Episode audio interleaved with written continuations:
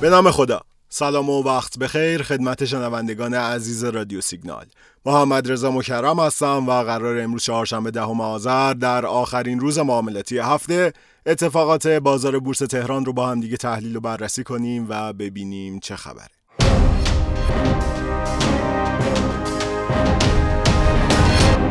از اول هفته شنبه ششم آذر شاهد نزول بازاریم. خروج پول حقیقی ها همچنان ادامه داره و ارزش معاملات خرد به کمترین مقدار خودش از اول سال هزار و چهارصد رسیده.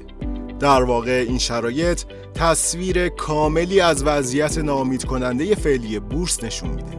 دیروز سه‌شنبه نه آذر وضعیت بورس تعریفی نداشت.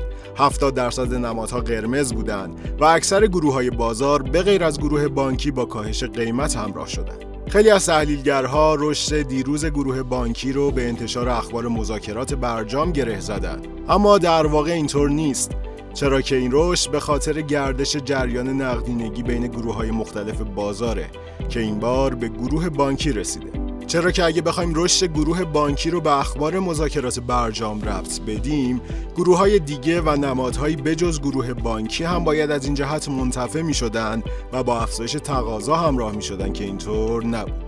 تمام نکات منفی این روزهای بازار دیروز سه‌شنبه تشدید شد. ارزش معاملات خرد به سه هزار میلیارد تومان رسید که اگه همینطوری بخواد ادامه پیدا کنه احتمالاً امروز در پایان تایم معاملاتی شاهد نزول ارزش معاملات خرد به کانال دو هزار میلیارد تومان هم باشه. میزان خروج نقدینگی هم دویست میلیارد تومان نسبت به دوشنبه هشت آذر رشد داشت. در واقع از اول هفته تا روز سه‌شنبه دیروز مجموعاً هزار و دویست و هفتاد و دو میلیارد تومان نقدینگی حقیقی ها از بورس خارج شد. افزایش فشار ارزها، کاهش روز به روز ارزش معاملات خرد و خروج ادامه‌دار نقدینگی حقیقی‌ها نشونه از وضعیت نزولی ادامه‌دار بورس و میل به خروج سهامداران حقیقی از بازار. به نظر میاد رکود بازار در شرایط فعلی عمیق‌تر شده. نه فروشنده‌ها تمایل به فروش سهامشون تو این قیمت‌ها دارن و نه خریدارها اعتماد لازم برای خرید کردن رو دارن.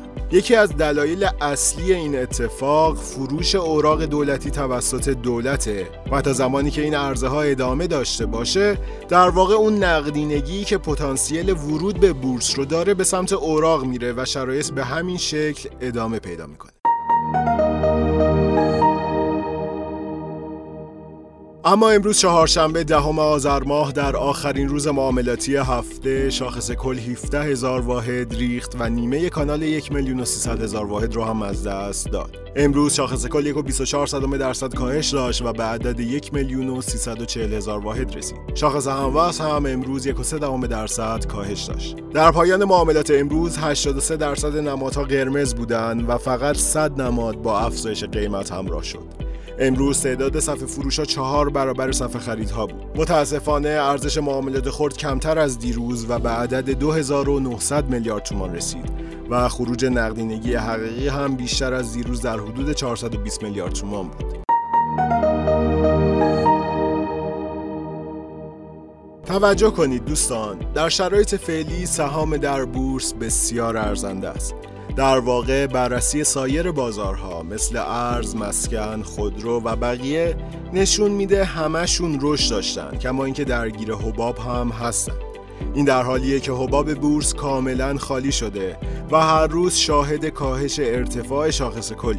میتونیم بگیم تا زمانی که شاخص حمایت میان مدتی خودش در حدود یک میلیون و دویست و پنجاه هزار واحد رو از دست نداده، فرصت خرید و سرمایه گذاری وجود داره. به عبارتی منفی‌های این روزها به عقیده خیلی از فعالین بورس خرید داره و خریدارها میتونن حد ضررشون رو زیر شاخص یک میلیون و دویست و پنجاه هزار واحد قرار بدن. خیلی ممنون و متشکرم که امروز هم شنونده پادکست رادیو سیگنال بودید. امیدوارم هر کجا که هستید سلامت باشید. روزتون خوش. خدا نگهدار.